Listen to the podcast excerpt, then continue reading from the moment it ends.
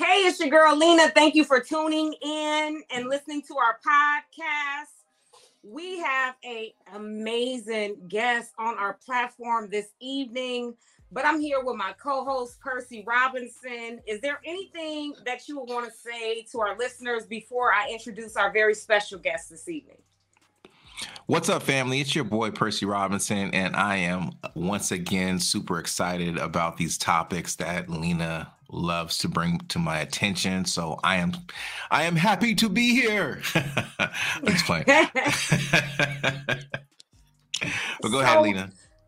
I have a beautiful woman that I had met on an audio room, and I sat in the audio room and I listened to this woman talk, and I heard her speak.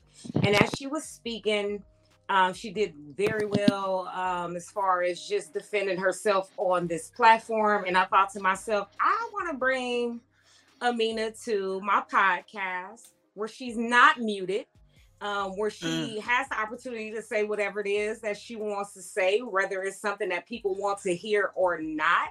Mm-hmm. Um, we built these platforms for people to come on these platforms and have an opinion.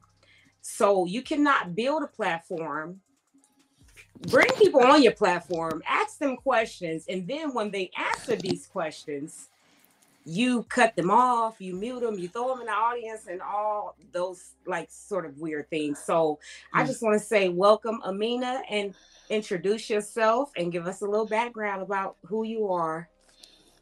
Yeah, gladly. Firstly, thank you for having me. Um, and for Lena really saw me in a moment of turmoil. It was not existential crisis. I have, you know, been in a pressure cooker of conversations before, but this was definitely an outlier.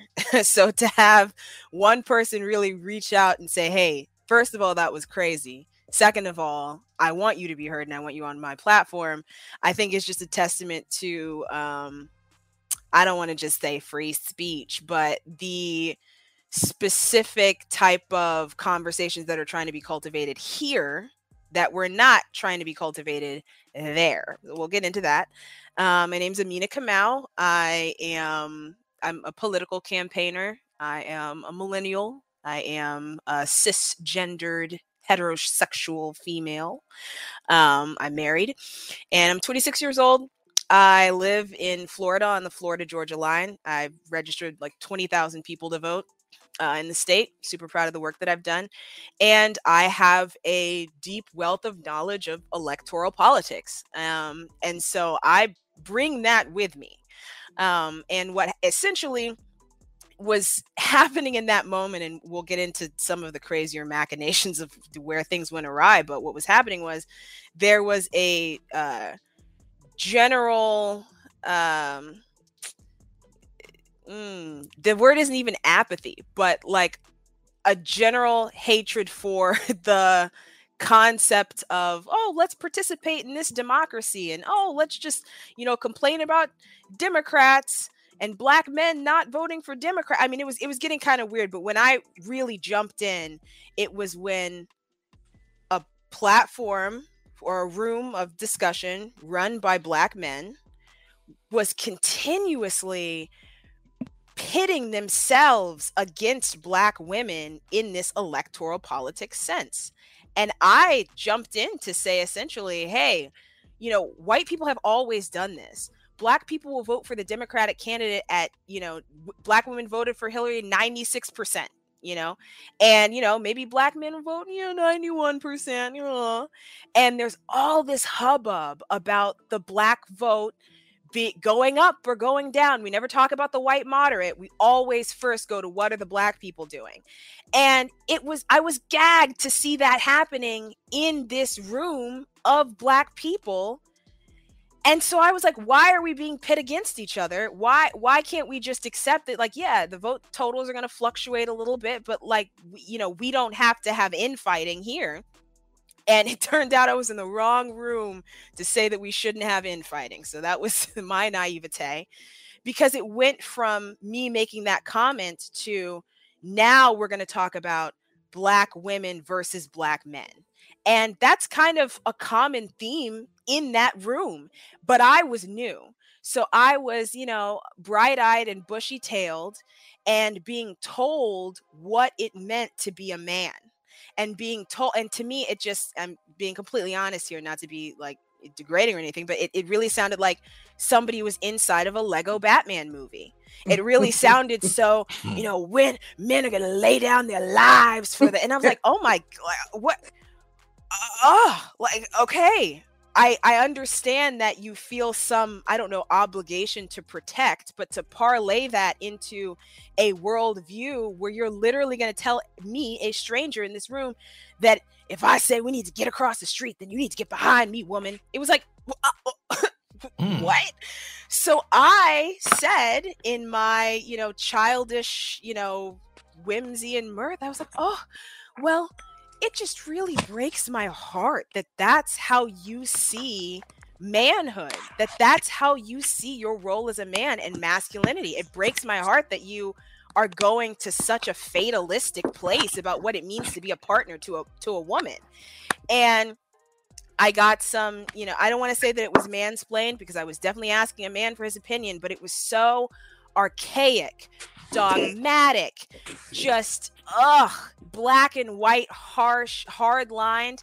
And so I, I said, you know, I, I feel like men have a have a hard time communicating and compromising because I think, you know, they were asking me questions like like saying definitively that black men are on the bottom of the totem pole. So even though we have this hierarchical structure, this misogynistic culture where, you know, you kind of know part of the misogyny is that you know, men are here and women are here. But no, when it comes to black people, the black woman is above the black man. And I truly had never heard that before. This is a new concept to me.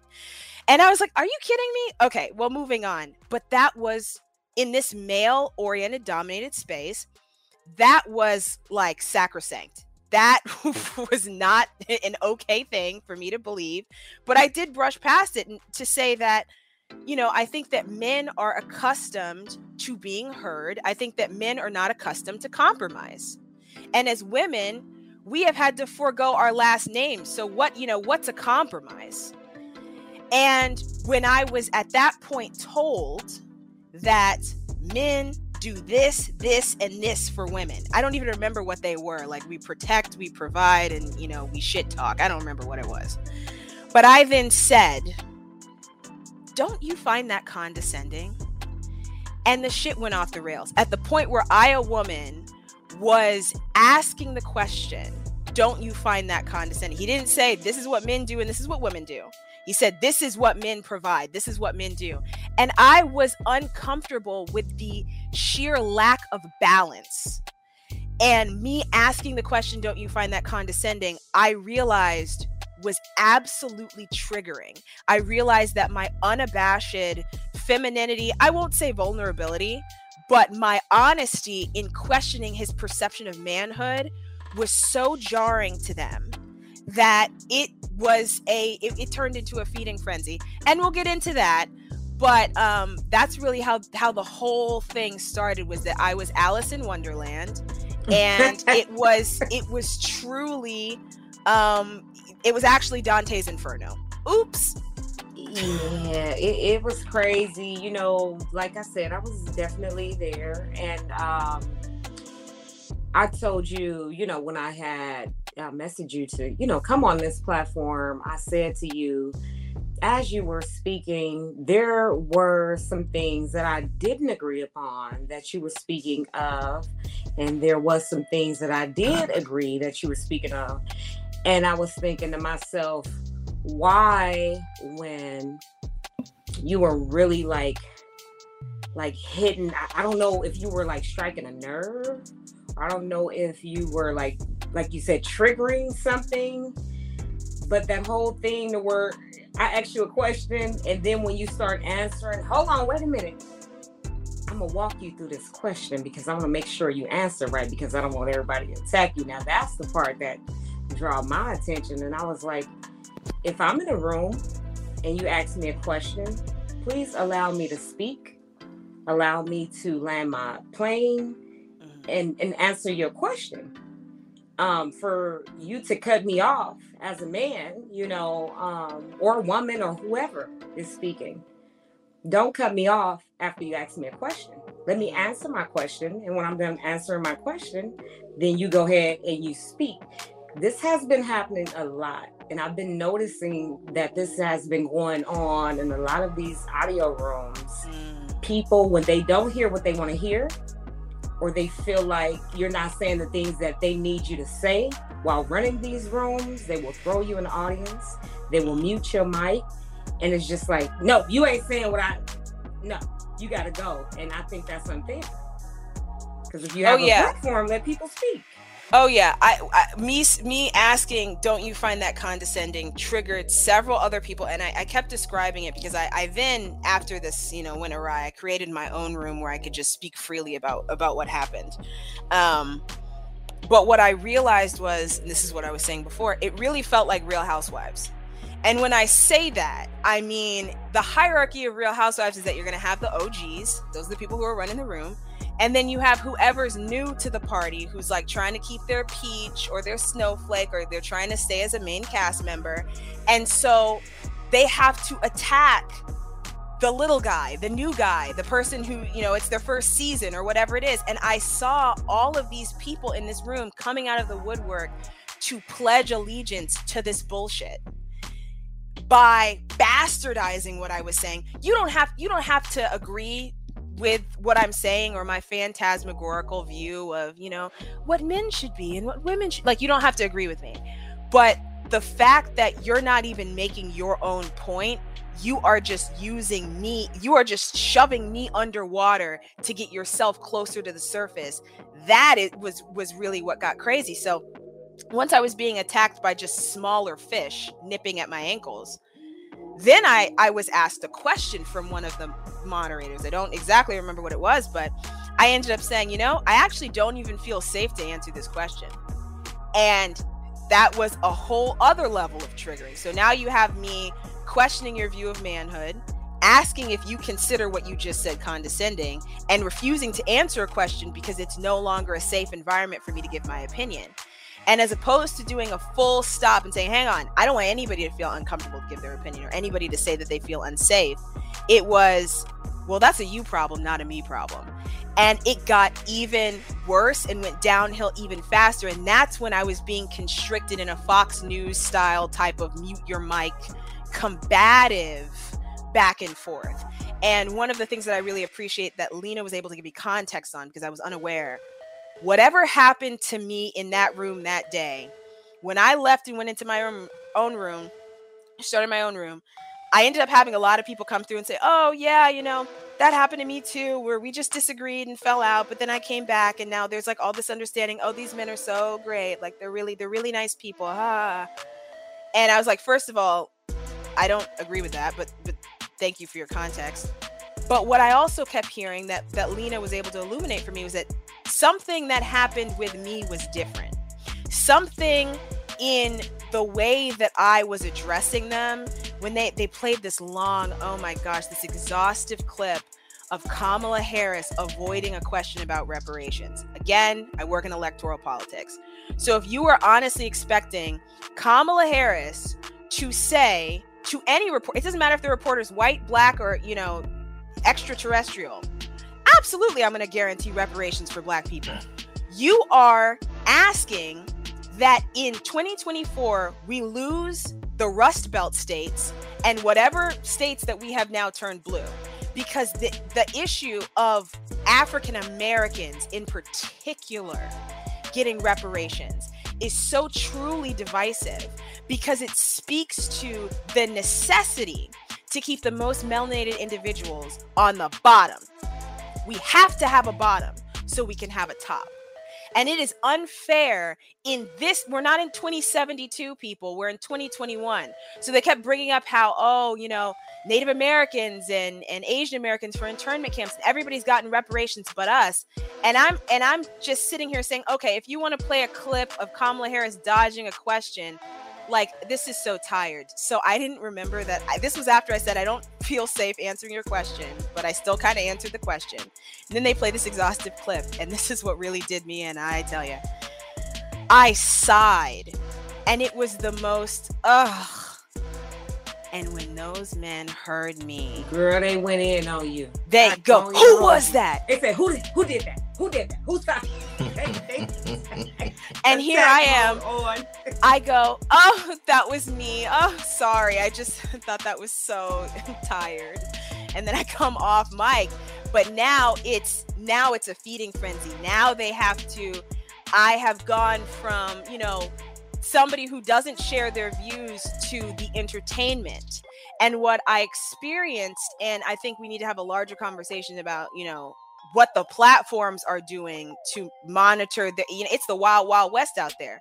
You as a moderator in my opinion have a responsibility to do what you all are doing here in this podcast, which is to have everybody be heard and have it be a respectful space. But at the moment where your guest or the moment where the opposition party, whatever that is, turns into sideshow Bob, the moment where they they go from, you know, somebody who's participating to the entertainment, it was and I said this to Lena yesterday, it felt like generational trauma being acted out on me as a woman. I was the cardinal millennial femme voice that had to be taken down a peg because if they actually let me speak, if they actually let me get to my point, it would not be the point that they were making. But they couldn't handle the disagreement and they couldn't handle a woman coming across as more poignant than them. And it's not a competition for me. But if you are not securely seated in your ideology, uh, in intellectual, you know, I, I don't know if, if you're not f- fully seated in who you are and what you believe, then someone who disagrees with you will rock you to your core. And I was really saddened to see how many seasoned older gentlemen reverted to some very schoolyard shit. It's the seasoning for me. It's called, called, uh, called emotion. Um, let, let me let me ask you this though. I mean, like all bullshit aside, let me ask you this: Do you think that by you being on that platform, um, in you dating a white man, do you think that that had a lot to do with that conversation going where it went? No, okay. no. Me being I'm married three years now. Um, it's the, the best decision I've, I've made in my life. It's my twin flame, and I, I I couldn't be happier. It's one and done for me. Um, we I think we could we could we could ask two different questions. The first question could be, do you think that marrying being married to a white man colors your perspective? To which I would say yes. But if we're asking the question, do you think it had an effect on what happened in that room? I would say a hearty no. Because my husband being white was the justification to them that I was cuckoo for Cocoa Puffs. It was the justification um, and the validation that they needed that I was not black essentially. It was it was their ability to strip me of any validity that i had in in what i was saying about my human experience my woman experience my black experience. And to a degree i you know i can i can i'm not saying i can get behind that.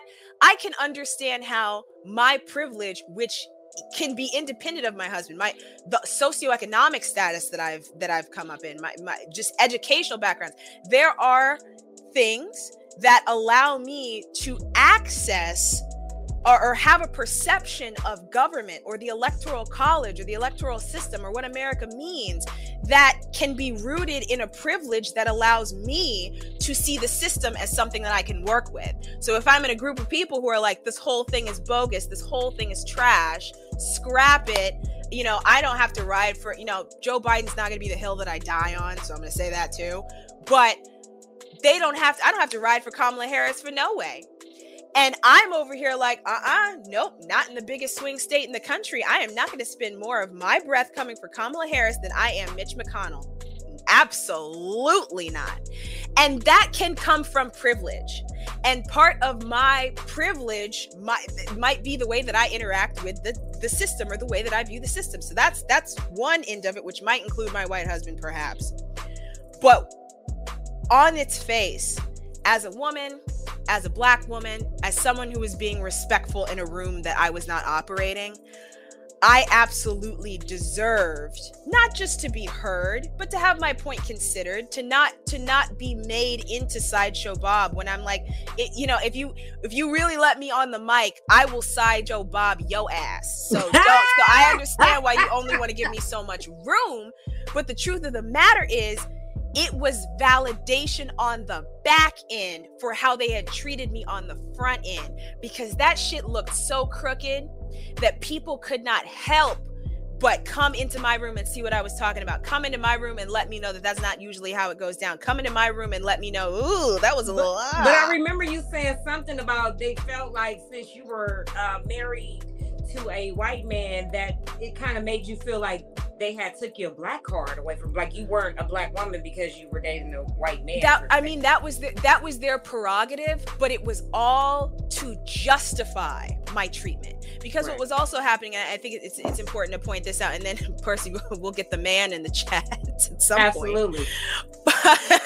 Absolutely. But one of the one of context that that that I think also needs to be added in here is that what had just happened to this room was I can't say one week or two week weeks before, but their room had to shut down and was actually levied with a, an accusation of racism, bullying, and harassment. Really? And I that ain't got shit to do with me.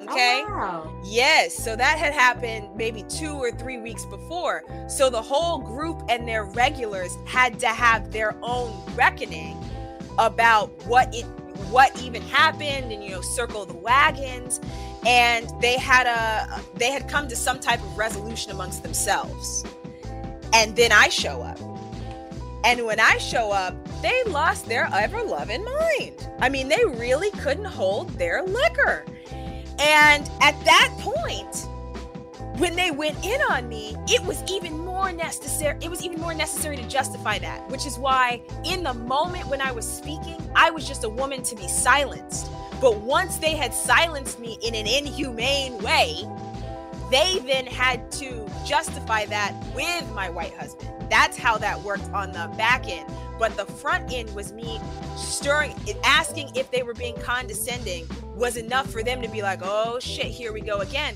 So when I ended up talking in my room to one of the the men who was just so horrible, um, I, I told him he had no self-awareness. I told him he had no situational awareness. And I I told him he was he was unable to be introspective about his own participation. And for he came in there and told me that you know we had had some allegations against our room but and this is we're going to bring up some topics here uh they they were accused of being racist but black people can't be racist so that's a lie. They were accused of bullying and they were accused of harassment. And so all of those are lies. And i said well first things first i i am so sad for you that you can't figure out how to run your own room because you need to check yourself before you wreck your whole room. I am not an anomaly at the point where you have already had accusations levied against your group. But I'll but I'll give you I'll give you one better. If you slant your eyes to the side as a black person and say ching chong ching chong, do not think that you can expect to say I'm not being racist because I'm black. I really would like for you to get your perspective of how you are able to operate in relation to other people from outside of the barbershop because that shit's not going to fly anywhere else. That shit is not going to fly anywhere other than this little click of a room that you have cultivated. And quite frankly, Ivan had close friend of mine after that go into that room and screen record their conversations about me after the fact because I was the most juicy tea of the day, the big catch. And what they were saying about myself, my union with my husband, and how it invalidates my perspective, how it invalidates my blackness, I absolutely consider that racist. I don't think that you need a social hierarchy and a power structure to act in ways that are marginalizing people. So just the the feeling that you can carte blanche act however you want and say whatever you want as a black person because black people can't be racist opens up the door for a myriad of bad behavior that quite frankly how how the hell are we as a race going to be able to defend this when it was a takedown of me because of who I married. Let me get a little uh, personal with you. You know, uh, so Amina, like, have you ever dated a black man before? You know, I have, and and I'll say as a long-term serial monogamous that I keep my, you know, I, I haven't dated many people, and I ended up marrying my like really good best friend of 10 years before he went off to the military. And again, best decision that I've made. But when I was in the dating pool of, you know, whoever, what I continued to encounter from black men was colorism that I didn't experience going to school with white people. And when you're, you know, going to school with white kids, you're just the black kid. You know, there might be, I'm just saying for my hippie high school, which had the only PE credited juggling program in the country. So that really tells you how, like, the level of, of white charter school, art, artsy school that I was at, you know, there might be like mm, 20, uh, 50 of you at a high school, maybe like 500, 600 kids all doing their little art. There is not going to be some, you know, I need to date someone what I need to date someone lighter than me. I never experienced that. It caught me completely off guard. But when I kept entering these black spaces as, you know, somebody who was, you know, potential for potential suitors, whatever, that was so um unnerving and uncomfortable for me that I already as a black woman had to be smarter, better spoken, well dressed, you know, more, you know, intellectually astute, I had to be 10 times beyond the white girl sitting next to me, to my right and left, to even be considered for whatever I was doing, you know, be it dating, be it, you know, oh, you're just meeting your white friend's parents, whatever it is, I have to, you know, black person has to work three times as hard to get half as far, five times as hard. And so now to be among my own people, and it's literally how dark skinned I am is keeping me from accessing just humans. I, Lena. I'm so glad you brought up, you know, you growing up in a predominantly white area, right? Mm-hmm. Because, like you, I grew up in a predominantly white area. And my experience was different, you know. Um, maybe, maybe because I don't know, maybe it was a different time. I'm a lot older than you, but um, it was just a different time. You know, I think the first time I got called nigga was I was five years old, and that's in California. Um, trying to like, and this is before I even knew about race. You know what I mean? Like trying to date, like, because I was one of two black families that was in my neighborhood, and pretty much went to that school. Wow. So, um, me not really thinking of race at that elementary age. You know, we we tend to like girls and you know chase girls around and stuff and be like, you know, you're my play girlfriend. But then I would only hear, you know, from from the the parents, my daddy won't let me date you because you're black. Mm. So I, I look at it a little bit different than how how you would look at it, right? um, black people can be prejudiced but not racist. I can't stop someone from getting a job. You know what I'm saying? I can't do that. Mm, mm. You know, um, but prejudice, being prejudiced, yeah, I, I can say some fucked up foul shit, but I can't systematically punish your people. You know what I'm saying? Sure. Um, also, my sister, she's married to a white man. He's a great guy. I think he is amazing. I really don't have a problem with um, interracial dating. You know what I'm saying? I don't have a problem. But I do have a problem with when like black women like do get into these swirling, you know, situations, right? And mm. then and, and black black men and black women and black men.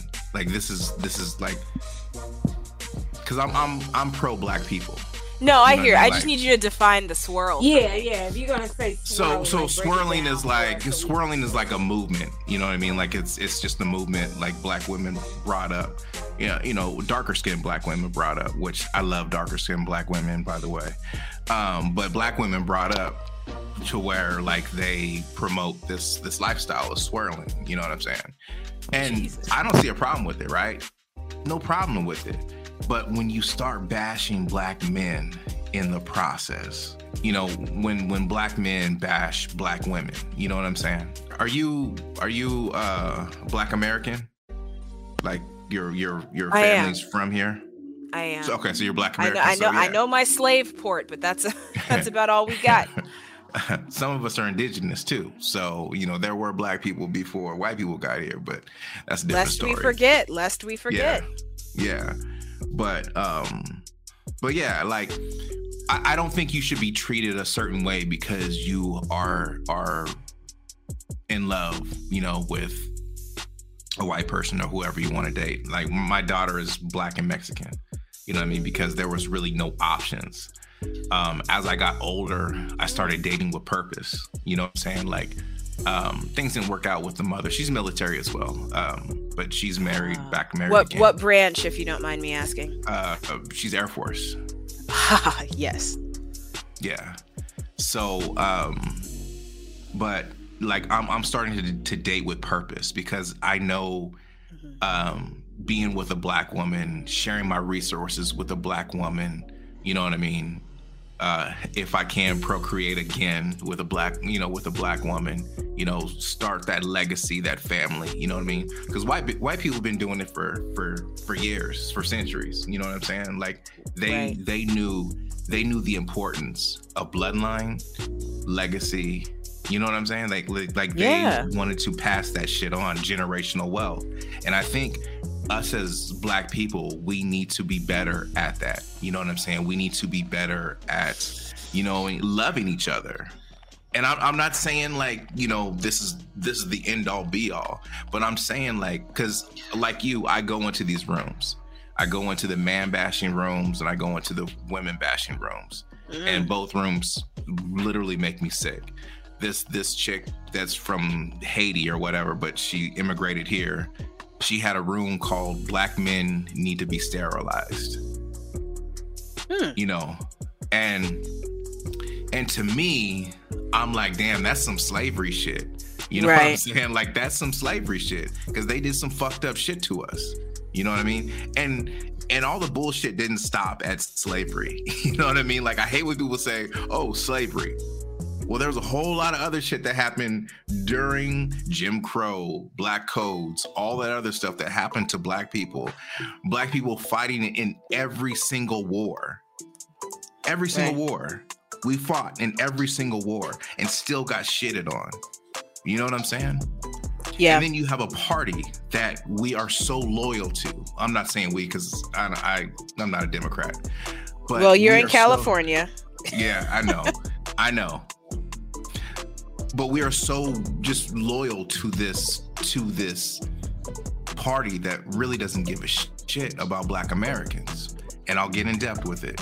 I, I, know you wanted to come off the mic. I'll get in depth with it. Literally, Democrats haven't done shit for black Americans, black Americans. Mhm. You know what I'm saying? I do. and we are so loyal and we get pandered to like kamala harris you know she was you know california you know I, i'm pretty I know that's familiar your home state. I yeah. gotcha. but i knew she was full of shit when she was running. You know what i mean? She was pulling that oh sister girl oh i'm an alpha aka and all this bullshit. And now she's indian. You know what i'm saying? Like like shit like that. Or like hillary clinton saying i got you know Hot hot, sauce. sauce, in my in my bag sauce. swag from time that is so like that is so degrading to black people. Like we are so condensed down to hot sauce in our bags chuck taylors and hip-hop like there is we have so much of a rich history that we have been condensed down and we let this shit happen. This pandering happen we have been Mm. condensed down to hot sauce in my bag swag. Like i don't give a fuck about that shit. You know what i'm saying? Like what are you going to do for black americans period? Because the asians they got a asian hate bill passed but we can't get an anti-lynching bill passed? Well, they're they're not nearly as as as divisive as we are. White people, no one. Well, this is, and I I just listened to this thirty minute Martin Luther King interview. So excuse me, I'm not I'm not gonna I'm not gonna misquote out here. But one of the things that he talks about is is how we were turned into in, in order to thingify someone you have to take away their humanity and having 200 years of slavery took away our our humanity and t- so we were turned into things. You know there, there's a difference in chattel slavery which we all know. I'm preaching the choir here.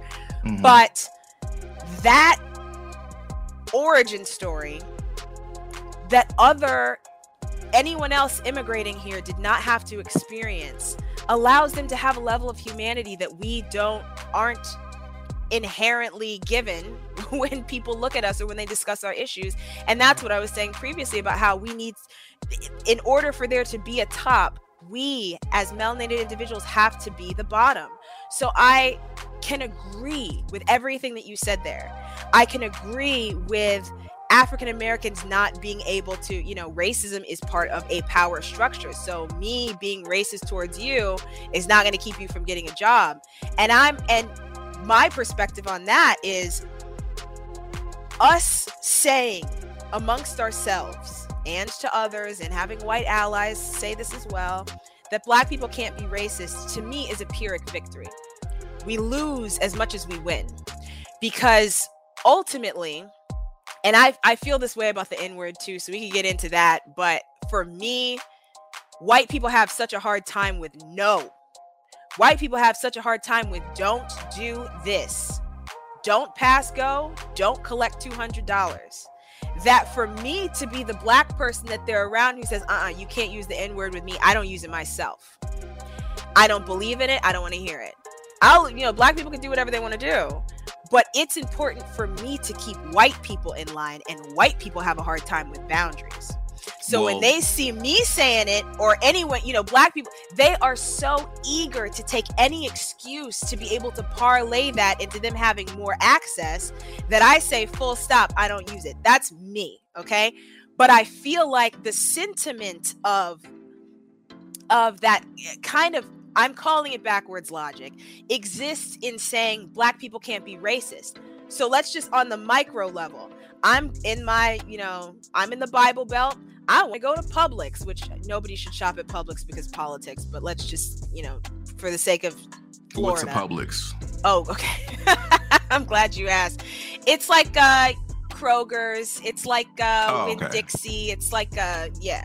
So I want to go to the local grocery store and here, somebody will really have a Confederate flag on their truck and be flying it through the parking lot. I will see that. They're not Are you serious? Oh yeah, wow. absolutely. Absolutely. So when we so when you talk about that, that is also coloring my perspective of this like Joe Biden, Kamala Harris, Trump thing. Trump isn't going to be my boogeyman, and I'm like, Trump is absolutely the boogeyman in Alabama, Mississippi, Louisiana, round these parts, Arkansas. If you are a black people, if you are a black person down here, round these parts of Georgia, he has inflamed and sundown normalized. Yes, he has inflamed. Sundown towns sundown towns and beyond because i'm i'm in a pocket of blue and a sea of red i'm in the capital city of florida um, and it's it, it goes blue all the time. It's a college town, but you look to Northwest Florida at the tip of that Florida gun, and it's a bunch of military bases, and it's uh, the police you don't want to run into. Same thing if you go a little bit north in Georgia, no tolerance counties, sundown towns. Exactly. There are places here. Uh, I I could drive 30 minutes and get to a city that closes all of their banks at noon on Tuesday because that's when the lynchings were. And today, they still close their banks at noon on a Tuesday. So for me, when we talk about, you know, having to be, you know, Trump is going to be my boogeyman, Trump is absolutely bo- the boogeyman. Trump is absolutely inflamed and normalized garden variety racism in a way that affects my daily existence. So back to, to racism when you say black people can't be racist because I can't, you know, exert any level of power or whatever over you, I'm I'm dealing on the micro level of if I can feel a Confederate flag flying through the parking lot and somebody calling me the N word, then I cannot expect to say, oh, excuse me, but I cannot exert that force on someone else. I can't say, excuse me, the buck stops with me, and I can't then exert that same level of terror on another racial group just to get my rocks off, get my top and socks off. Oh no, everybody else can be racist, but I am only prejudiced. I feel like that is a Pyrrhic victory. I feel like intellectually, in order to move the needle and get more people on our bandwagon of just being able to say Black Lives Matter point blank, period, no amendments, no addendums, then I have to intellectually walk in line with what is going to be palatable all the time. And it's why I don't use the N word because I don't want people to get fucking confused. And it's why I say I absolutely can be racist because if I am going to say you are racist for the way that you are making me feel in this public, this grocery store parking lot, then I absolutely can do that to someone who's Hispanic. I absolutely can do that to somebody who is, you know, of, of Asian descent. I absolutely can do that to somebody who's gender nonconforming. I know that's not racism, but I'm just saying I'm not immune from the bad badness because of the badness that my people have experienced. So, so, so let me ask you and Percy, um, not to cut you off, I just want to ask you and Percy a question. Um, being that I've never dated outside of my race, um, I don't really see color. I've just never dated outside of my race because for one, I love black men, and then for two, just hmm. time has never permit for me to probably even allow that to happen. Um, and it's just it just never happened. Like i don't have whoever i fall in love with is who i fall in love with. It has to be a natural bond and connection that the two of us share. But you guys have both um, dated outside of your race. I just wanted to ask this because i know a lot of people struggle with um, the parents. So did the parents accept you guys with open arms being that Fuck you guys no. were yeah, okay, Percy, you go first. No. Fuck no. Like you get the looks. I don't give a shit. Like it's not all unicorns and butterflies. You know what I mean? Like we we really need to get this out of our head as, as people. Like this world is a shit fucked up world.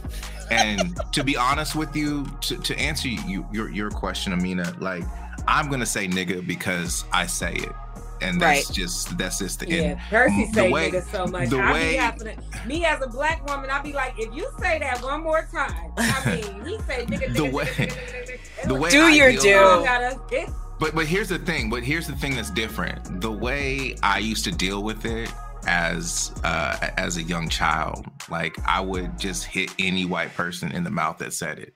I, I didn't give no warning. You know oh what I mean? Like I, I I had to fight you know, you don't like I'm all my sure life I had to fight. Yeah, all color purple, color purple, whatever. But like seriously, like when I was younger, like I, I really had to fight. You know what I mean? Because I didn't look like these motherfuckers, man. And like they will test your top. And literally that's where I was like I was brought up in the 80s, 90s, you know what I'm saying? So like we really had to fight. You know, like these kids I nowadays. I want to not to go off topic. I, I didn't really get a complete. Oh, oh okay, okay. So, so, family. so, yeah. So, and to answer your question with the whole family thing, right? Mm. You, you all, you would get these microaggressions. You know what I'm saying? Like you would, you would feel that shit. Like you can feel like when people, when those eyes are on you. You know what I'm saying? Like, um, not much with with Eliana's mom you know what I'm saying? But like when I did date like white girls, like you kind of like it was just like giving that eye like you know these people were actually talking about you and then mm-hmm. they would mm-hmm. say like these you know they would say these like underlying digs at you you know talking about you as a black person you know what i mean and just play the shit off that's why i can't really deal with liberals you know what I mean? Like I, I really like the I like if I'm going to deal with the you're in the face type of racist person, like I just want to know so I know where I stand with you. I don't like the subtle racism where they're just like, oh, um, Black Lives Matter. Yes. Okay. Yeah. Black Lives Matter. Like, I can't fucking do that. Like, that shit is performative. It gets on my fucking nerves. You know what I mean? Like, I run as far away as possible from these types of people. Uh. But, but yeah, like, just I, I, I personally just felt uncomfortable being around a whole bunch of white people. You know what I mean? Like I really felt uncomfortable. You know, I really felt out of my element. But like when I got older and really got to get out of this town and really like start to hang out with people that actually looked like me and understand me. Yeah, I, I did get called like because the way I talk, you know what I mean? Like I, you know, I talk with, you know, I don't talk with slang a lot. You know what I'm saying? So, so, so did her family accept you as you being the the father of their grandchild or no?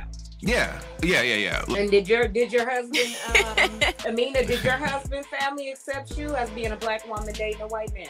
All right, I'm gonna start by saying this. First of all, I myself and my husband are both only children born of mothers who had us wow. at 39 years old. Wow. So we're gonna start there.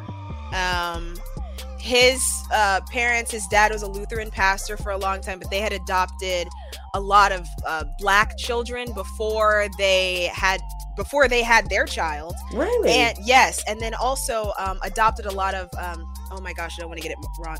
Burmese, Myanmar. Uh, I, I there's a correct way to say it. I think it's I think it's Myanmar but had adopted a lot of immigrants from that country um, and had gotten them citizenship. So they were already on like the true people of color adoption tip, really living their faith in that way. Did they know that their daughter in law was going to end up being black? No. Were they also in Michigan, like Detroit area? Yeah. Am I from Michigan, Detroit? No. But still, my husband was, he, what he saw as beautiful was not exclusively through a I'm only around white people lens, right? So I it wasn't something where we, everybody had to do like the, some huge adjustment or at least on their end. I'll say on my end, I have two black militant artistic parents. Um, my mom is an artist. She's an actress, so she was in, ironically enough, Jungle Fever, White Man Can't Jump, hey, Boys girl, in the Hood. Which one was your mama? Girl, I gotta go. yeah, yeah, yeah, sure. Uh, if you've seen, if you've you've seen Boys in the Hood, right? I'm, of I'm course. That's yeah. the easiest yes. one for me. Um, she was Ricky and Doughboy's mom. That's my mom. What? Um, yeah, yeah. I love her. Yeah, yeah. So that's my mom. Oh, um, wow. many cult classic black films. I, I mean, uh, people say iconic. I say cult classic because I'm a little, you know, artsy fartsy like that. That's my mom. My dad is a um, he's a civil rights activist, so he's actually the reason why police officers have cameras on their dashboards because the work he did in California, going under. He was a sergeant at Hawthorne Police Department. He ended up going undercover on his own police department, and other police departments in California with like Dateline NBC, and doing racial profiling testing on them. Um, racial and, profiling. Yeah, so he'd just have a beat up car and wear baggy clothes, but he would abide by all the traffic regulations because he was a cop. So they would secretly be recording him and they would follow him around as he got stopped and he got his head slammed through a plate glass window. Wow. They they were recording all of these and his videos are still being used to train police officers today. But he is the reason why there is a bill in California that says if police officers falsify police reports, they are penalized for that. Not all states have that, and that's because of my dad. So those are my parents. They're very they're pro-black, black love, seeing my mom as a dark-skinned woman in her time, which is the time where you were coming up, that 80s, 90s moment I love dark-skinned women. Yeah, but but they were not put on the forefront of television programs and movies and she really had to fight for her space as a dark-skinned woman in Come media. Come on, sis. um oh, oh, oh, but who runs the media? Just I, I was just just a question. Who who runs the media we know who runs the media. Exactly. we know who runs we know it, who runs casting. But our, even amongst our, ourselves our friends, our right, but i'm but just even, saying but go ahead go but ahead. even amongst ourselves and even with you know directorial um artistic liberties sometimes black people we, we don't have to talk about tyler perry always making the light-skinned brother the, the savior. We don't need to go there. But even Yeah, amongst ourselves in casting Girl, we only we- want to get it you know what I'm saying? Okay, so I don't need to preach to the choir. I don't need to make that a tangent. But those are my parents, and that's the black love that I got to see, and I got to see my mother portrayed as a black skinned woman on television, and I was able to fully embrace my blackness regardless of where you know i was in a gated community going trick-or-treating and i'd bring my poor white friend so she could get some nice candy bars and they would ask me if i lived there next to right. her raggedy Ann ass, we, whatever we wanna, she was wearing. I want to get on that too. You know, just your background. We can know, get on that, but I, will I'll say I'll say to answer your question in in short, my we had a weird situation where my husband and I got married double proxy, which means nobody was there. So we, uh, he was sent to Korea in October of 2018. We got married in December of 2018, and I didn't tell my parents until our anniversary of mm. December 2019. So they thought we were engaged that whole time. They love him, everything's fine. You know, it wasn't like some big hubbub. Um, they really liked him already and they knew him because he's my friend for 10 years. But at the end of the day, I was buying a house. I was getting my military benefits. I was getting my investment portfolio together. I was getting my tax break for being married. And by the time I let them know, it was an overarching understanding that I've always done things for my own security. And that was a decision that I made to remove them from the marriage process they, so they can say, Oh, don't you think you're going about this a little bit fast? But once he was in the family, he was in the family, and it was just, wow, we really, you know, we love Jacob. He's he's great. But there was an adjustment. Like my mom is not um, you know, my dad's super happy about it. My mom's also super happy about it. But there's also this understanding that we have as people who are media and media adjacent that my love story might not be overwhelmingly oh how wonderful is that? by like all of her followers who expect her to be um you know the woman from boys in the hood. They think she's that she's really just a thespian who's portia in the merchant of venice. You know she really studied she did broadway. She is so you know all of these things. But when people see her they just see her as miss baker often they think that's who she is. So there's a little no, I, uh, dynamic there. Stuff. And, and, oh, and you know, and, and, you know the person that played, um, I think you know James Evans from Good Times. Have you you know Good sure, Times? Yeah. Right? Like they yeah, were. It's, it's were, before my time, but I do know. Yeah, yeah. I mean, we always watch. If you come up with Black Family, you gonna watch the reruns. But, but um, I think one of them were they were like a top tier actor. You know what I'm saying? I think the one that's played, um, not uh, Florida Evans, Florida mm-hmm. Evans and James Evans were like like these top tier actors. You know, mm-hmm. and um, it's it's crazy how they get typecast into these yes. roles. You know, and my because... mom still says to this day, I will never play a maid and I will never play a slave. And that is a hard line. My sister. See, that's what's up. See, I know I liked her for a reason. Um, I come from good stock. Yeah, yeah. I, I, think that I think that is amazing that um, you have such great parents like that, and um, you seem like a very well. You just from from what I'm hearing from you, you you are a very educated sister, and like I've said before, I love dark skinned women. You know what I mean? And I, I hate when it's portrayed that dark skinned women aren't valued because there are black men out there that love dark skinned women. You know what I'm saying? It's just not being shown. You know, black love really is not being shown. Yeah, you know and I, I, and I want to say this because that that really does break my heart. And you know, when I watch commercials and you you always see the darker skinned male with a lighter skinned woman. So even when it is mm-hmm. portrayed, even if it's you know the Princess and the Frog or you know however you split it, it always ends up being you know, it, you don't see black love of two dark melanated individuals. It's just, it, you know, it, it does break my heart. And I also want to say, because just from before, this is after your church mouse moment, which you so patiently had. So thank you for just giving me the floor to open up. But uh, when I was talking about my experience of being in the dating pool of black men and experiencing colorism, that was my experience. I can mm-hmm. understand mm-hmm. how micro that is, and I don't want that to in any way be no, misconstrued yeah, for yeah, me coming for yeah. black men broadly. No. I am just saying I experience I experienced new um, colorism wasn't something that I had had come into contact with until then.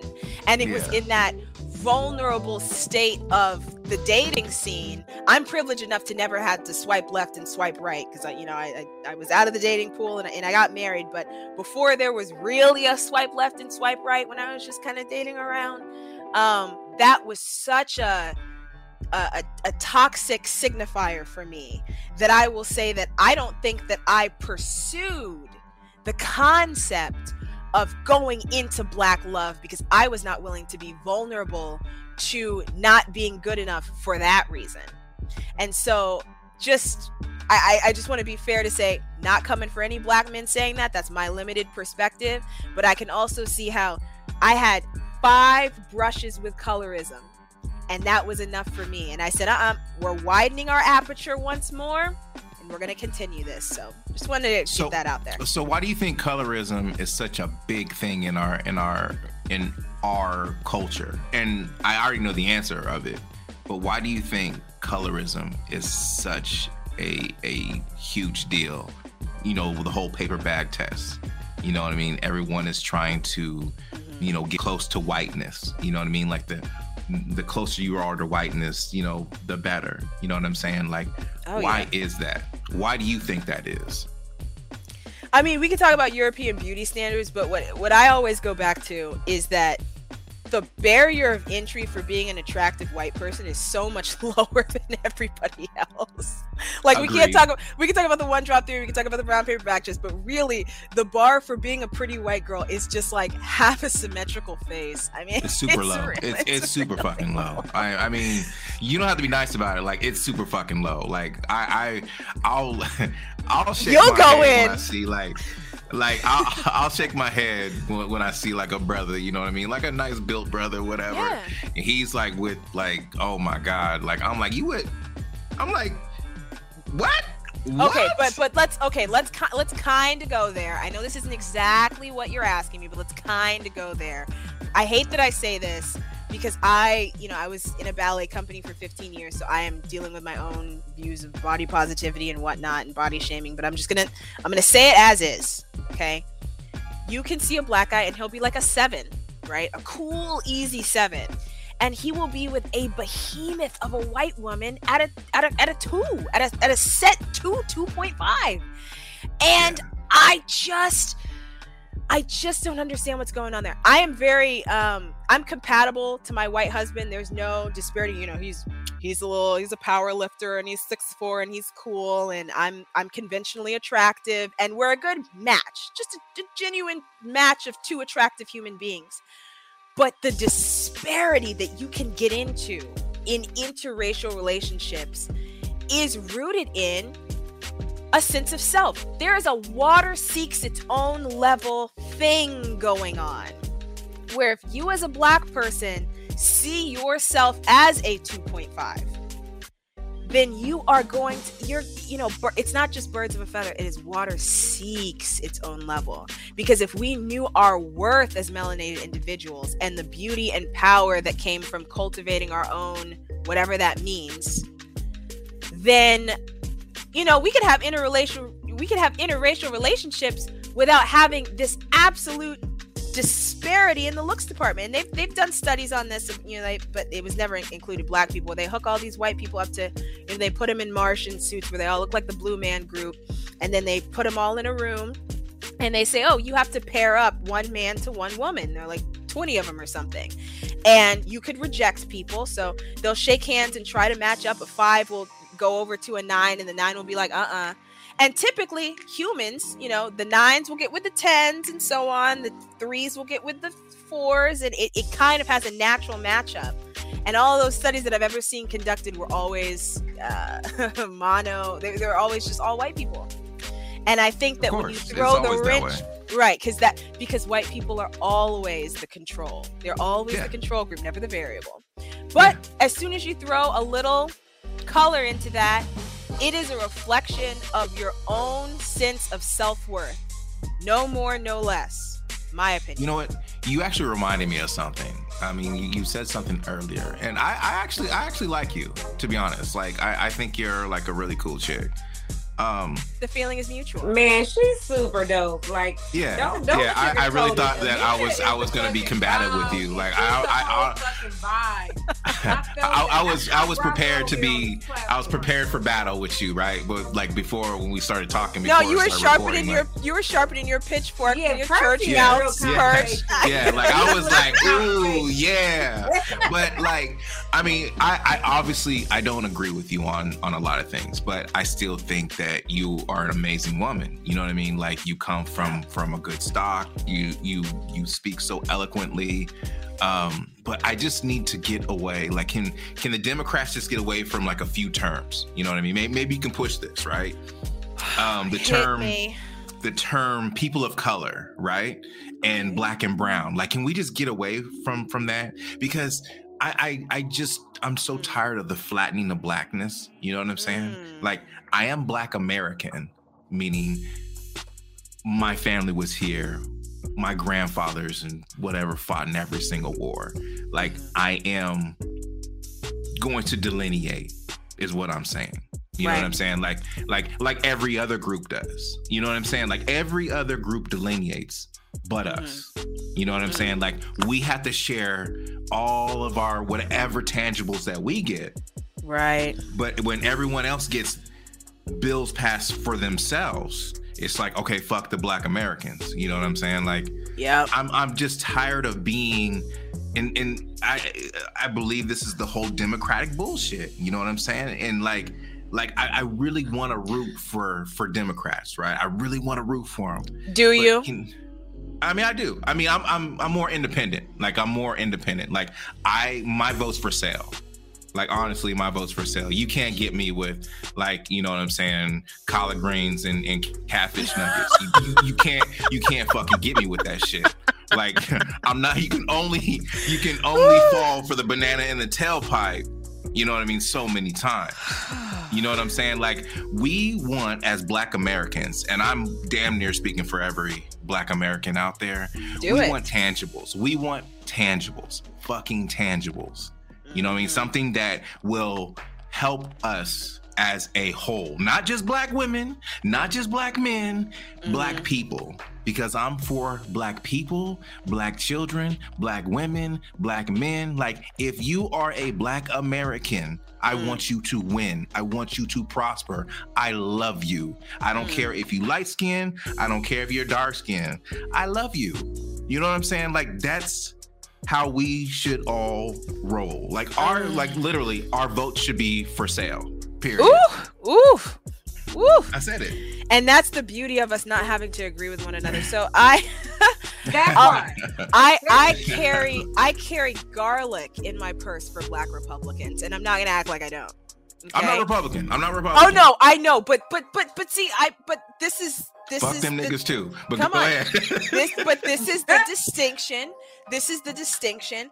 I I can root for black people and and silently say to myself if you are compromising the greater vision and if you are compromising the world that I want my children to to come into because I haven't had them yet then fuck you too, motherfucker. I I don't owe you shit if you're if you're gonna trip me to get closer to Whitey. Oh, absolutely not. So, and we could. Okay, let's just let's just go there because we we've touched on you know Democratic yeah, Party loyalty. We touched on performative allyship. Come on. I I want to circle back to people of color and black and brown because as oh, a black person. Here we chills. go. As go a black person in Florida, where you know Cuban Republicans are fucking it up for everybody. Um, I'm just gonna. Well, white people are fucking it up for everybody. Let me not.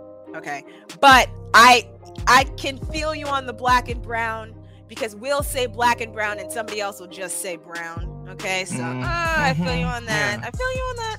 Yeah, I picked There's, up on game.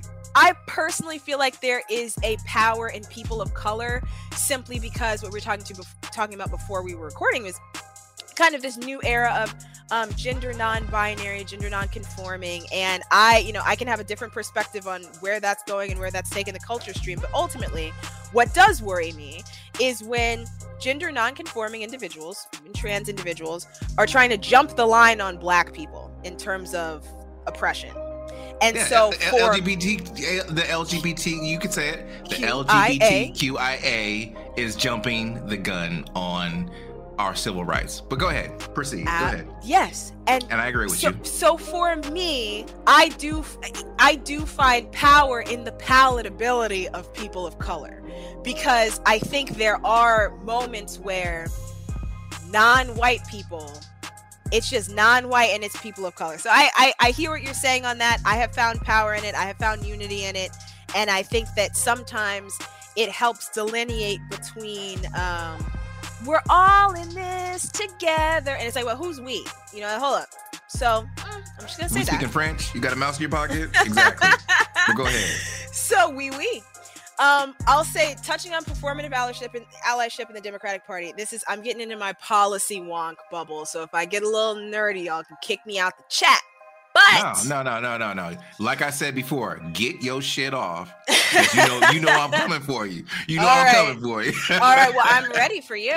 okay. So right. we go we go back to you know we don't have to go all the way back to Lincoln, but we kind of do because when they had the black and tans and the lily whites, and the lily whites won over the Republican Party by kicking everybody, kicking all the inclusion out of it, and they just took over the damn thing.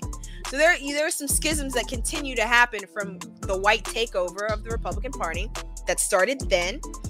It only gets calcified with FDR's New Deal, which was racist. FDR's New Deal excluded agriculture and servitude positions. So we are all in this black great migration north, and we're now, oh, okay, yeah, like labor. Oh, we can work with the oh, Democrats mean something else. Oh, okay, this is not all the same as what it was in the South. So it's kind of like it, there's shifting happening. There's a new social consciousness. There's a new um, uh, coalition, if you will. Mhm. Um, and in FDR's New Deal, it was absolutely racist. But the concept of having colorblind policy was so um, new age that black people came into the Democratic Party and we, that was one, talk about the Great Migration. That's how we got here, was under the false promise of the New Deal, which excluded us, right? Agriculture and servitude positions. like Moved every 19 other policy, but go ahead. like every other policy, but hey, that's marketing. Hey, that's politics. Mhm. So Mhm. now you get to 1964, 1965, you know, Voting Rights Act and and Civil Rights Act, and that was when black people moved in equal proportion to white people. They moved away Mhm. and we moved towards. And it has been the Mhm. same way ever since and it's been a steady march in the same direction. I'm going to point out one But- more Go ahead. But didn't Martin Luther King Jr. say before he died, he felt like he put he he he walked his his people into a burning building by Yes. integration.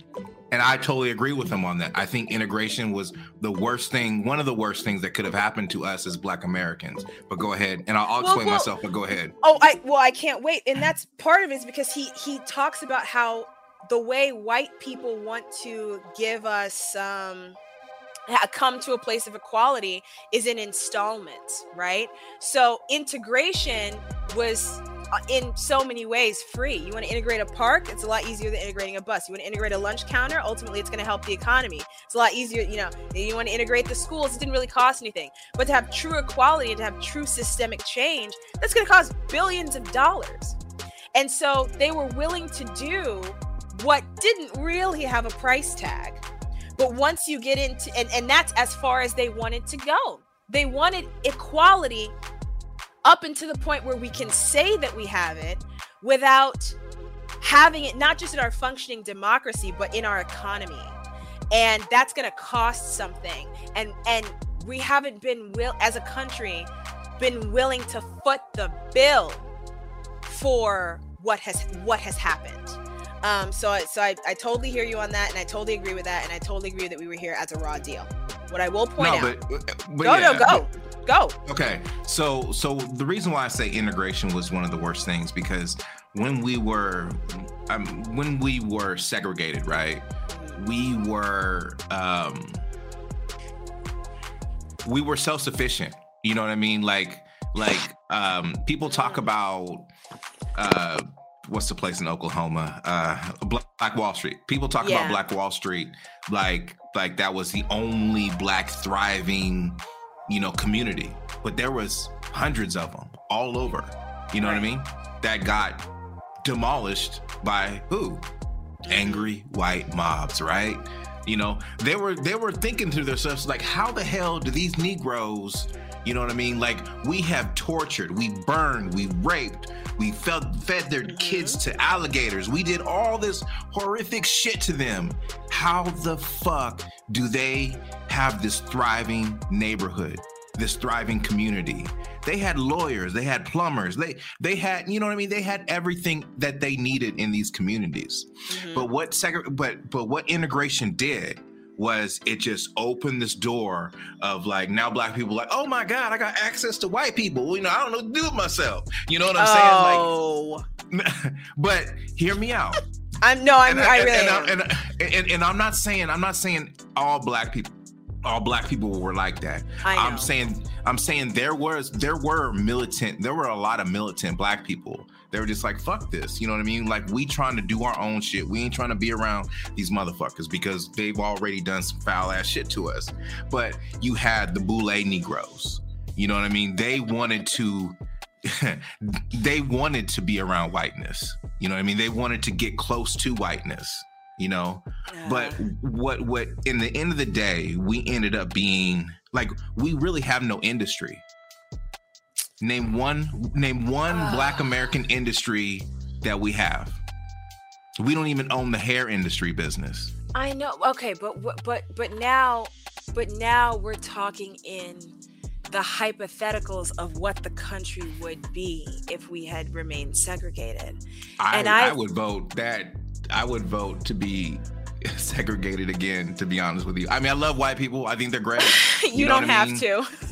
No no. I, I, I think i'm like my best friend like seriously i know white people that are racist that say one of my best friends are black but actually my best friend is white you know, he's, he's, amazing. Like he is seriously amazing.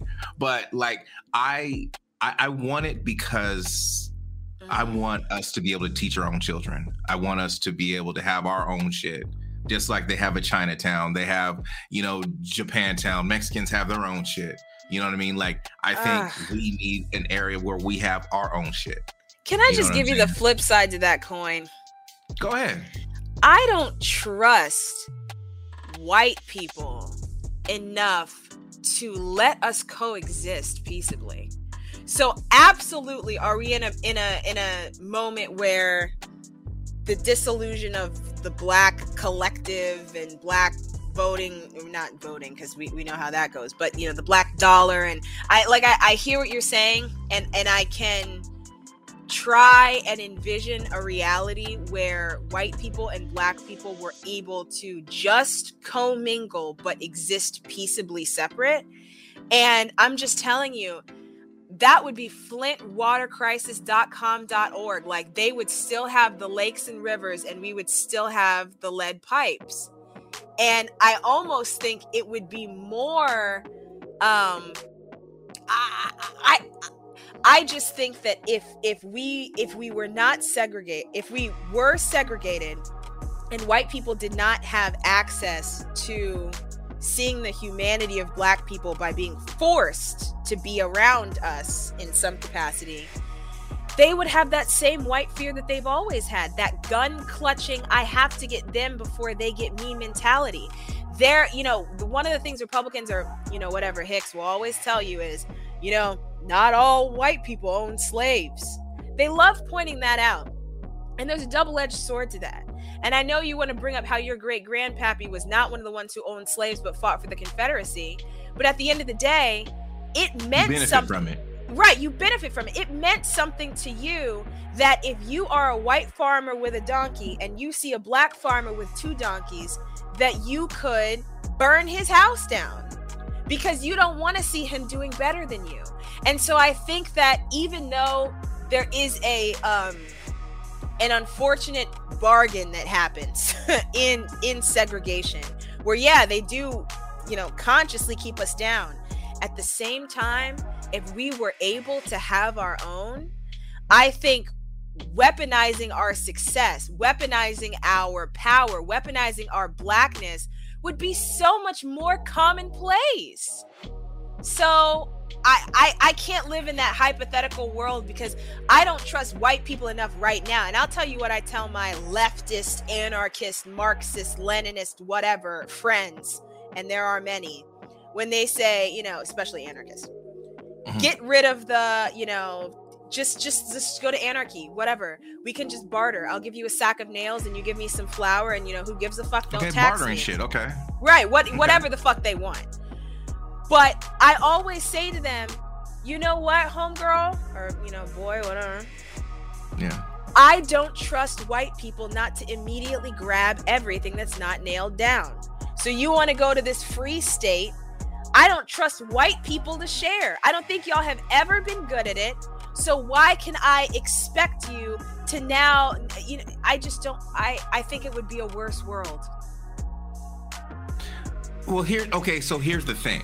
And I'm I I believe this. I believe if if communities like Black Wall Street, Rosewood had Seneca Village, yeah.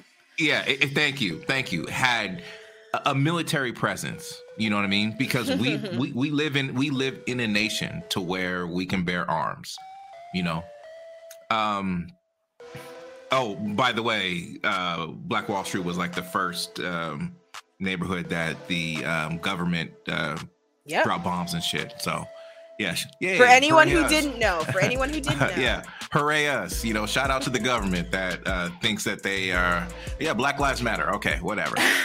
performative, performative. but anyways, like, I, I really think that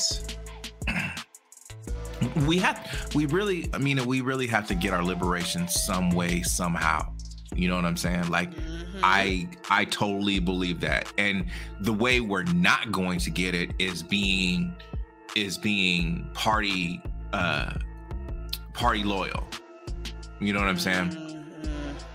No, no, I, am I'm, I'm not saying I'm not saying like go Republican, go red. I know you're not. Okay. I still disagree with you, but I'm actively yeah, yeah. listening. But but we can't just it's it's insanity to do the, the same thing over and over and over again you, you understand that right it, it's insanity no, you know I the don't. democrats really haven't done shit for, for black americans and i know i keep pushing that pushing that home to you right because i care about black americans like my dad fought in in Vietnam. You know what I'm mm. saying? Oof. My my my grandfather fought in you know, World War, you know, World War II. You know what mm-hmm. I'm saying? Like every single every single man in my family. You know, when my dad wouldn't let me enlist into the military, he said, "Fuck all that." Good for but you. Every single, yeah, he said every every single man in my family fought in the military. You know what I'm saying? And and and and they came me, home to redlining. Exactly, but lucky for me, you know, my dad, well, I'm not going to say lucky because I kind of got unlucky just moving to this neighborhood, but my dad had this vision, you know what I mean? He wanted to, you know, move us into this into this area, you know what I mean? He wanted his kids to. We couldn't even talk slang in the house. Like we'd get fucking slapped in the mouth if we came mm. home talking slang. you know what I'm saying? Like we had to be buttoned up and like you said in the beginning, you you had to be 10 times better than that white kid. And yeah. that's how it was with us. Like it was so bad we we had African school on a Saturday when all my white friends were playing on the, on, you know, playing around outside. I can hear them play, and I have to read these books like sure. before before they were here before Chris uh, for before uh, Columbus. You know right. what I mean? Like that's how because I would always come home crying. You know what I mean? Because I was like, mm. why, why me, Dad? Why am I so different? You know what I mean? Why do they hate me so much? You know what I mean? And I really had to have that. And I know you hate this word, but I that nigga wake up call. You know what I mean? Mm. I understand. I understood as as much as they like, you know, I mean, they play with you, hang out with you, they still think of you as a nigga. You know what mm. I mean? Mm. And that's that's the hard truth. That is the hard truth. And I don't care what anyone says. I know that made you cringe. No, but, no, no. Speak freely. But but that's that's how that's really how they feel about you. You know what I mean? We could be cool, we could be cordial, you know what I mean? We can hang out, we can have a few beers, you know, clink clink. I actually had a friend's mom. like seriously, I had a friend's mom. Like I've known I've known this dude for like 30 years. Right. Mom comes up to me uh, after the George Floyd thing, right? Yikes. This is how, like, and you know, God bless her heart, beautiful woman. You know, she's such a sweet soul. But this is how like disconnected they are from us. Mm-hmm. You know, she was like, I've, you know, I heard about the whole George Floyd thing and I really didn't know it was that bad, you know. For, yes. I'm like, word, rip, really? Listen, listen. I really, I, I, I have a lot of um, feelings that I'm still working through with my white allies from George Floyd being the mobilizing moment for them. And I understand how powerful that is for them. And I'm not trying to detract from that. I was saying names before George George Floyd, and I understand that for some reason that really did mobilize you. But what it smells like to me, and this is I just have to be totally honest, is that but it's be let, let me just be really clear. It is absolutely performative, but the reason why it's beyond performative is that it's a form of martyrdom.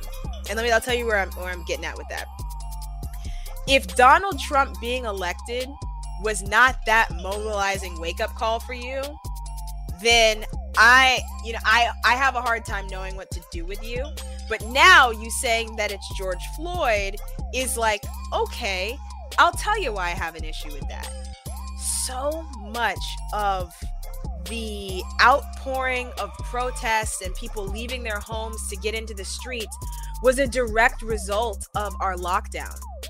So if you can righteously get into the streets and righteously get out of your house, then you're going to take the first chance you can get on this movement bandwagon. Okay, so now let's take the performative a step further. A lot mm-hmm. of people posted black tiles. Mm-hmm. I actually like the black tiles. Now I know that's performative. Just hear me out. Very. I actually, I like the black tiles, and I'll tell you why. White people have such a hard time doing anything at all that you have to understand that the ripple effect that it's going to send through the universe for your white aunt to post a black square. She's not wholly anti-racist. She doesn't know about Seneca Village. She doesn't know about Black Wall Street. She doesn't know about anything. But she wants to at least say, "I am not a racist." And even though that might not mean any anything to me, you know, registering voters or somebody who's, you know, out in the street, you know, feeding the homeless or whatever, her nephew in a La-Z-Boy recliner with a Miller Lite with his feet kicked up and his Confederate flag belt buckle is going to see that. And I, as a leftist, I, as a liberal, might not be able to feel that. But what I'm not going to do is shame the white people who have such the barrier of entry for being anti-racist was so low. And so many of them posted that black tile and then took it down. The fact that you can't just do that and stand in it and sit with it and be about it just that told me everything that I needed to see because you're uncomfortable standing for blackness unabashedly. I needed you to have that tile on your profile and then go to uh, your Thanksgiving dinner with Bubba. I needed that. It doesn't mean you were going to have deep conversations. It just meant that it was enough for you to show anything. Okay. So I understand that it's performative, but what we're having a conversation about right now, you and I and Lena, is you don't want somebody to tap dance for you. I say I will lace, I will help you lace up your tap shoes if you're going to give me a good show. But That's is it genuine though? But but is it genuine though? It, it, it's kind of like this, Amina. Like like you fall in love with, you know, let's say for me, I fall in love with this girl, right? Mm-hmm. I really, really, really, really like her. I really, really, really, really like her, right? And she's really not feeling me. You know what I mean? She's really not feeling me, right? Mm. But like if I try if I try super hard and if I try super hard, then she'll like me. No, she no, she doesn't. Like I don't I don't like the whole performative shit because it doesn't mean shit to me. You know what I mean? Maybe you know what I mean. And and you, maybe I've been on the been in this world and I've seen a lot of shit that just people have just let me down. You know what I mean? Like I, I was that person. Like I really was that person. You know what I mean? When I was younger, I was like, man, I love everyone. I think everyone's amazing. I still do. you know what I mean? I, I, I still I still do, right? But what I'm not gonna do is I'm not gonna put everyone else first over my myself and my people's plight. I'm not gonna do that shit no more. And I really don't think black people should do that either. Like all the whole symbolic gestures is bullshit. Like like really we should just be turning our heads to that shit because yeah, like, I don't yeah, give yeah, a shit. I mean, I think that's really cute, but the problem is, is that you're in California telling me that. The problem is, is that there are really places right now where racism is not covert; it's over. And I am not saying I, I am not taking away from your experience of racism in California. I'm not mm-hmm. taking away from that. I am saying that I work in the biggest swing state in the country.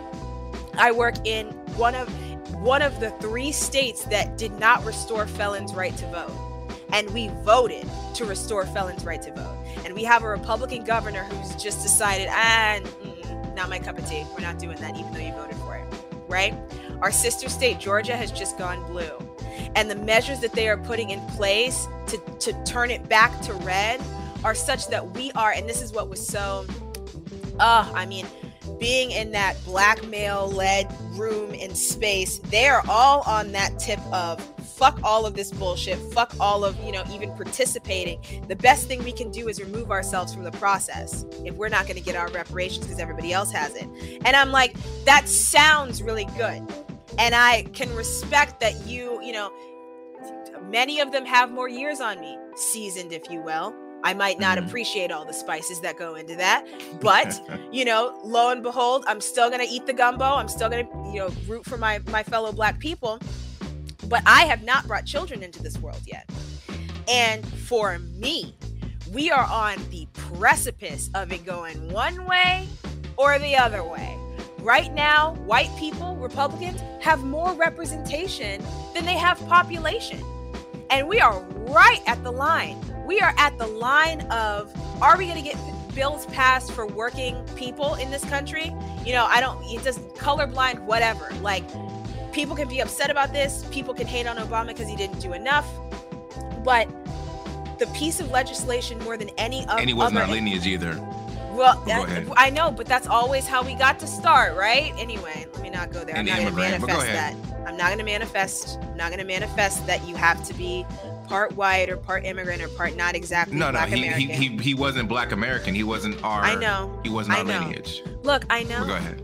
I know. But go ahead. and and that goes back to you know you take what you can get uh, it, but it's fine i'm i'm not i'm not gonna complain about obama I, that's the hill i'm not gonna die on but anyway the piece of legislation more than any other in american history to level the playing fields between black and white children's access to health care was the affordable care act true t kept you on your insurance until your parents insurance until you were 26 years old that is something right now republicans are not running on policy they are running on who can best troll the libs. Okay. That is their policy. And we are so, we pick up two Senate seats and we can get some shit done. We pick up two Senate seats, rebalance the Supreme Court, make DC a state. If we make DC and Puerto Rico a state, you can throw your hands up and do whatever the fuck you want because we are in the game right now we are so we are in overtime and it's it's tied question mark even though we're democrats are playing with one hand behind our back and republicans have knuckle cuffs on so when we're at this point in american history when it's t- really tied up in my this is my perspective Mhm. i'm not going to give up right now now is really not the time now is really not the time I, I'm I'm not saying I'm not saying give up. I mean, we, we can always we can always vote locally, and I'm pretty sure that's what you're talking about as well as voting voting locally as well. We need to get behind a candidate that is for us. Like that's all I'm saying. And and people think that voting for a pre- voting for the president is the end all be all. Ugh, But we need to we need to start voting locally. Yeah You know what I'm saying? And we need to get the people that we need in that's going to actually pull the trigger and do shit for us. That's what I'm talking about. I'm but it's hard like, to walk that fine line. You can say that as an intellectually astute brother who knows the difference between, you know, we we vote for our judges out here. You can know that. But there is a, a, a contingent of low information voters who cannot parlay that into, you know, maybe the president doesn't matter as much based on my state. Maybe they're in California, but they are going to vote third party locally. You know, maybe they're in Missouri, so their so their vote isn't going to count as much, but they're for damn sure going to vote down ballot. People are not able to factor in where you sit geographically where what is happening down ballot and put themselves in the process. It's so much easier to, to, do the binary I'm in, I'm out. So where I'm listening to you right now and I'm saying, all right, Californian, if you want to do your cutesy, my, my vote's up for grabs because I don't want to pay taxes on plastic bags, you can do whatever the fuck you want. But I don't have that luxury down here in Florida. And I for damn sure don't have the luxury to tell other black people that – you know, my vote may be up for grabs. Oh, hell no, motherfucker. I'm in a closed primary state. You need to pick whether you are Republican or Democrat and vote for the candidates in your lane. There are there are just so many safeguards. Just people don't even know what a closed primary state fucking is. It's so, so much easier to leave the process. So and so we have to oh, be oh, careful. I mean, I, I I definitely understand where you're coming from. I mean, I definitely understand it, and I really actually appreciate your your your passion you know what I mean? Um, my whole thing is this. You know what I mean? We have people that have been, and, and I, when I talk about this shit, like I'm passionate about Black Americans. Like yeah. I'm passionate about Black Americans, and I have family that lives in the South, Arkansas and Woo, Louisiana. Arkansas, you know, no way. Yeah, yeah. I mean, that's why I'm in California. But anyways, shout shout out to California, yay me. Um, but um, here's here's my thing, like asking asking black american people to be like you know either you're gonna vote republican or or democrat. That's just like someone come up to me and be like hey percy can i punch you in the face or kick you in the nuts? You know what i'm saying? Like that's my mm-hmm. options. You know what I'm mm-hmm. saying? Like that's kind of how I feel about it. You got to come really, with a better analogy than that. When, when like people are getting like elected, really. people are getting elected on upfront, in your face, virulent racism. What in one party. are they doing for Black Americans? Oh come on. No, no, no, no, no, no. What are they doing for Black Americans? Because black Americans have been voting Democrat for the longest time. It, I think that's a song. Whoa! no, I caught that. I caught that. Yeah. Yeah. Like, like that's what it's coming down to. You know what I mean? Like, what the fuck are the Democrats going to do for black Americans? Period. I hate to We're not doing people of really, color. That was really showing our age that you sang that song and I sang High School Musical earlier. It's I'm a little embarrassed. Honestly, I could have yeah. come harder. Um, hey, that Billy Joel was the shit. I don't give. My mom used to listen to that shit all the time. Oh, for like, sure, Billy care. Joel, Neil Neil Young. Yeah. Don't fuck around with it, okay? Yeah. Harvest Moon. Um, I hear you. I, I I think what you're saying is is fucking fair. Like I I don't disagree with what you are saying. I am I, I'm upset with how we've been um I'm upset with the fact that supporting black people specifically is so divisive. I hate that that is the case. I hate that having a bill that says, hey, reparations for black Americans specifically is enough for us to lose the Rust Belt states. But I am I am aware of that duality. I'm aware of that reality. And I'm not it's the question of, you know, white people catch a cold, black people get pneumonia. Are you willing mm-hmm. to get pneumonia? And my answer is no. That's my answer. And the thing is, is, you know, here we are talking about we need a candidate. I'm not going to drag Bernie Sanders the house down boots for filth, honey. Okay. I'm not going to do that. But what Who I am going to say Bernie Sanders. Oh, well, that's actually quite refreshing in my in the circles I run in because that was a lot of the what was mobilizing um people's first in in my age bracket the first time they were like oh my god finally a, a, candidate that i can rock with it was bernie sanders. And so i'm now having to explain to my white liberal counterparts who are saying things like how could black people vote for hillary? Because they have no appreciation for how black people being pragmatists has saved our ass several times okay they have no appreciation for that. They have no appreciation for black people who have lived through Jim Crow and who aren't going to go with the phantasmagorical free college candidate. Okay, they, they don't appreciate it. But furthermore, when Bernie Sanders' campaign comes out and says the states of the Confederacy voted for Hillary after he takes a shellacking in the South, that's racist. Because guess what? The only people who are Democrats in the South are the descendants of slaves, right? When he's on the debate stage for the third debate, I remember it like it was yesterday. He got pitched the most. It, this is 2016, so not the not 2020, but he got pitched the most softball question. Hillary got a pretty hard foreign policy question, and Bernie Sanders got this. You know, black youth was talking to I don't even remember who it was, but the question was, where can black youth find hope in America? And this was Bernie Sanders' answer. The black youth mortality rate is this. The black unemployment rate is this the black non-college acceptance rate just li- a, literally a list a litany of negative statistics about black people. And then he yeah. finished that was it was straight up a list with no nuance. And he said at the end and that's why we need to legalize marijuana. That's how he ended his con so and i'm sitting there like oh my god heavens to murgatroyd this is this is horrific. And i'm i'm in that moment seeing how my college toking white friends are like, oh my gosh, yes, marijuana, black people, like, yeah.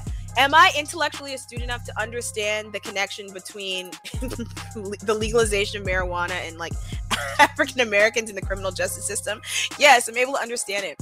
But white people are coming into a consciousness about what it even means to support black people. And so when we're talking about picking a candidate, our options have historically been limited, even ones that people have been able to rally around with glee. They haven't even had that nuance in terms of what it means to be black. And I'm not dragging Bernie Sanders right now. I'm just saying what has what has energized in the in the recent past. Biden it's okay not, you do. In, go ahead. No, he's he's really not my cup of. I've taken so many slings and arrows on that shit that I'm, I'm not going. I, I, I, don't like I don't like that motherfucker either way. Hey, but Amina, um, we have gone an hour and thirty seven oh minutes. my gosh! And we really have to do this again. Like seriously, oh, I, we do. I, I know I know Lena is like sitting there like, what the fuck are these motherfuckers talking about?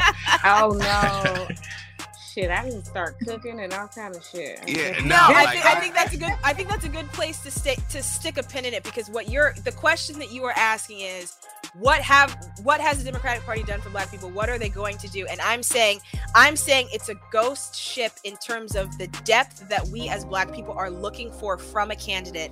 And I do think that is sad, and I do think that is you know but there's so much criticism to go around the entire fucking party that right oh, now, yeah. for me, the buck stops with flagrant racism. And in the two party system, we have one party that's getting off on it and one party that at least has to keep it in the closet if it does exist. And so, because it's relatively close right now, because it's somewhat neck and neck, I have to be very conscious and very careful with the way that I educate other Black people who are getting into the electorate. And I can only do so from my swing state perspective. And you can only do so from your lived experience. And so I I do want to have more colorful conversations about this, and I think that this is the perfect forum. So I'm, yeah. I'm more than happy Absolutely. happy to come back. Absolutely. We're, Absolutely. we're definitely gonna have Feel you back. Free. Yes, to come back. We're, we're definitely gonna have have back. you come back because I, I can totally feel your Virgo energy. It's like I'm talking to my fucking self in the mirror. Ah, game recognized but, uh, game. Yeah. In the bay um, uh, I, I I promised I promised uh, Alina I was like I'm not gonna I'm not gonna go too hard on her. I'm not gonna be all like because I be super animated, especially when it talks about like all this stuff. But I, I think you're a very educated sister, and like I, I really I really enjoyed the conversation that we had and um literally like any support that you need you know you can always let us know. We can always drop you our social medias and stuff like that. Um I'm like I said, I'm all about if you're a black American, I love you. So Oh yeah, no, the feeling is mutual. I was ready to go several more rounds and y'all are on the west coast. Right. So. Yeah, no, no, oh, oh believe, believe, me, believe me, I, I, was I was about to take this sweatshirt off and like, let's go. Let's, let's get it. I, you know I just really want to say that I appreciate the conversation with you and Percy um, you guys sharing some of your your your background and you know like i told amina when we were having the conversation i said we're living in such a judgmental world where people are just so quick to judge without even taking the time out to finding out like people's story like who are you as a person before just passing judgment on a person, just looking at them and Right. just say, I'm just gonna judge you just based on what I see, you know, and it's so much of that going on, and that's why we have this platform for people to really come on here and just really talk your shit. Talk your shit. Uh, say what it, whatever it is that you need to say. Get it off your chest. And this is the platform for that. So whenever you want to come back, feel free tap in with me and let's fucking do it. Absolutely. It's an honor and a privilege, you all. Thank you so much for having me. Absolutely. Absolutely. Thank you. Well, well, that's it, folks. Uh, I want to thank each and every one of you for taking the time and listening to our podcast. You could be anywhere in the world, but instead, today, you're here with us. And for that, I love y'all for that. Anyways, Lena, you want to take us out? Uh, yeah. Good night. Oh, wow. He's out.